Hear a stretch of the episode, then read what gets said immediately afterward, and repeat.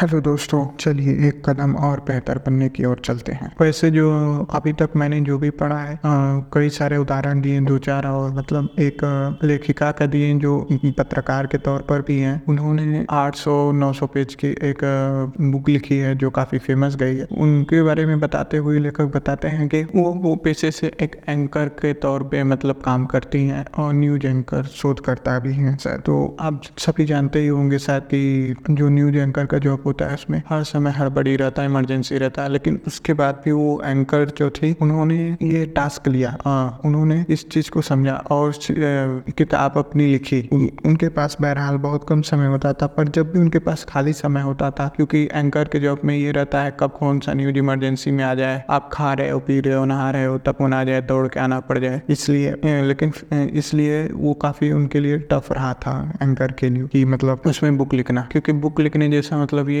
गहन मानसिक अवस्था में जाकर ही किया जा सकता है। इसमें बहुत सोच विचार और मानसिक ऊर्जा की भी काफ़ी आवश्यकता होती है। लेकिन उन, उस, उन एंकर ने इसको किया। बहरहाल, उन्होंने उसको पूरा करने के लिए जब भी मतलब थोड़ा बहुत खाली समय मिलता कोई जब सब लोग टहल रहे होते हैं, जैसे छुट्टी मिले, खुशी हो जाते हैं, सब लोग उस, उनके पूरी टीम को जब भी कोई खाली समय मिलता तो उनको भी मिलता। जब मिलता तो वो चुपचाप, अब किसी से कुछ कहे नहीं, बस चुपचाप अपने कमरे में चले जाए और एकदम गहनता के साथ शांति जब भी मिले समय बीस मिनट का एक घंटा का दो घंटा का दिन शांति से अपने बुक लिखे। और ऐसा करते करते उन्होंने उन्होंने 900 पेज का एक बुक लिख था। वो काफ़ी फ़ेमस भी हुआ। बुक पहला ही उनकी शायद बुक थी जो काफ़ी फ़ेमस हुआ।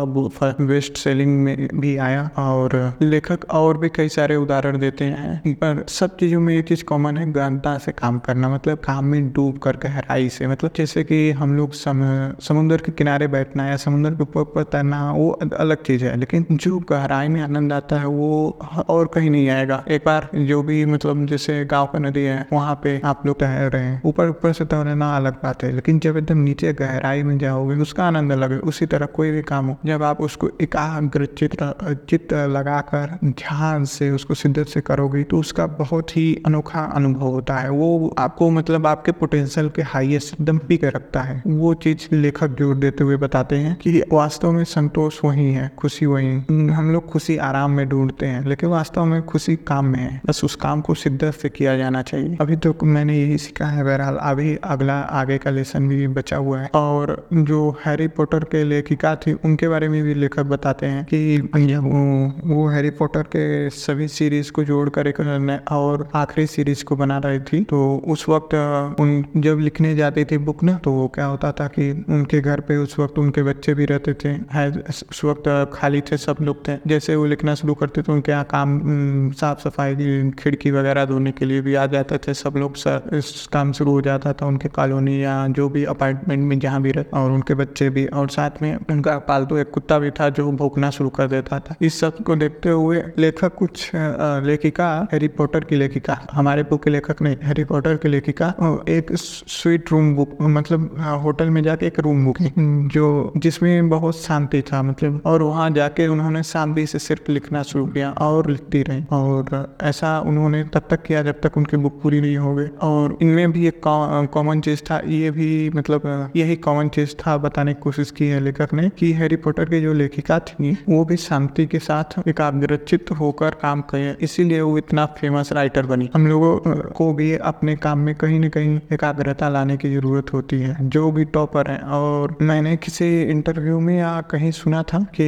बिल गेट्स और वॉरेन बफेट से पूछा गया कि अगर एक शब्द में सफलता का कोई सूत्र है तो उन्होंने दोनों ने लिख के दीजिए तो दोनों एक साथ ही लिख एक शब्द में बोलते हैं फोकस। बहरहाल ये चीज़ बिल गेट्स भी करते हैं जब वो मतलब अ, अपने काम से छुट्टी लेकर जब सीईओ थे माइक्रोसॉफ्ट के तो काम से बीच बीच में छुट्टी लेकर और कई सारी किताबें लेकर अपने होम टाउन में चले जाते थे जहाँ कोई नहीं होता था कोई नेटवर्क वेटवर्क नहीं कोई डिस्टर्बेंस नहीं। उस वक्त वो सिर्फ़ अपने महत्वपूर्ण काम मतलब जैसे बहुत डिसीज़न हैं जैसे सीईओ के तौर पर उनको काफ़ी चीज़ें का प्रेशर भी होता होगा और बहुत सारे हार्ड डिसीज़न भी होते होंगे जो समझने के लिए वो सिर्फ़ शांति में, कांत में जाकर सोचते थे, समझते थे। ये सब उदाहरण देते हुए लेखक समझाते हैं, गहनता का क्या महत्व है? बहरहाल गहनता बहुत अमूल्य धन है। इसको आने वाले समय में इस, खासकर इस अटेंशन स्पैम युग में जहाँ पर हर समय लोग रील स्किल कर रहे हैं सॉरी रील को स्क्रोल कर रहे हैं, हर समय। यहाँ पे तीन सेकेंड में बदल देते हैं वीडियो उनको पसंद नहीं नहीं आया मतलब लोगों को सोचिए अटेंशन स्पैम कितना कम हो गया है। उनको ध्यान लगाने की क्षमता एकदम नाम मात्र का भी नहीं रह गया है। उनको एक सेकंड भी कोई चीज़ नहीं पसंद आता, तुरंत बदल देते हैं। चाहे वो वीडियो उनके लिए कितनी भी वैल्यूएबल हो, या फिर कुछ और भी, बहुत सी चीज़ें गाना भी हुआ, कुछ भी हुआ। तो ये बहुत महत्वपूर्ण है। ऐसे समय में अगर हम लोग अपने फोकस को,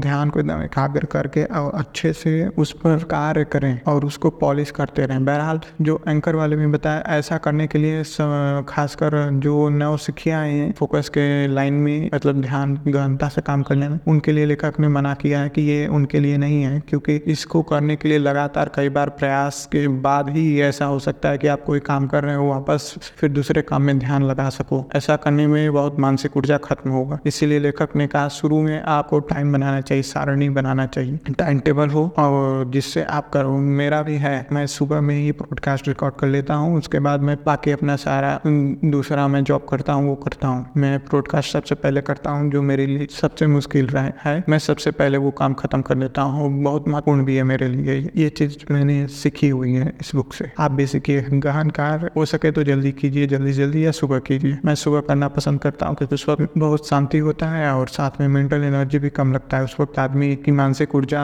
अच्छी खासी होती है। उस वक्त बहुत मेहनत नहीं करना पड़ता है, और वही शाम को करने जाओ तो मन बहुत बहाने बनाता है। थैंक यू दोस्तों, आप लोगों ने इतना लंबा सुना। बहरहाल अब हम लोग मिलेंगे अगले एपिसोड में और आप बताइएगा क्या चीज़ अच्छी लगी, क्या चीज़ बुरी लगी। कमेंट ज़रूर कीजिएगा ताकि मुझे भी अपनी गलतियों का पता चले, एहसास हो सके मैं क्या अच्छा कर रहा हूँ, क्या बुरा कर रहा हूँ। और दिल से थैंक यू क्योंकि इतने लंबे समय तक सुनने के लिए, इतने बेहतरीन बेहतरीन पॉडकास्टर हैं, लेकिन फिर भी आपने मेरा पॉडकास्ट चुना और सुना, इसके लिए धन्यवाद।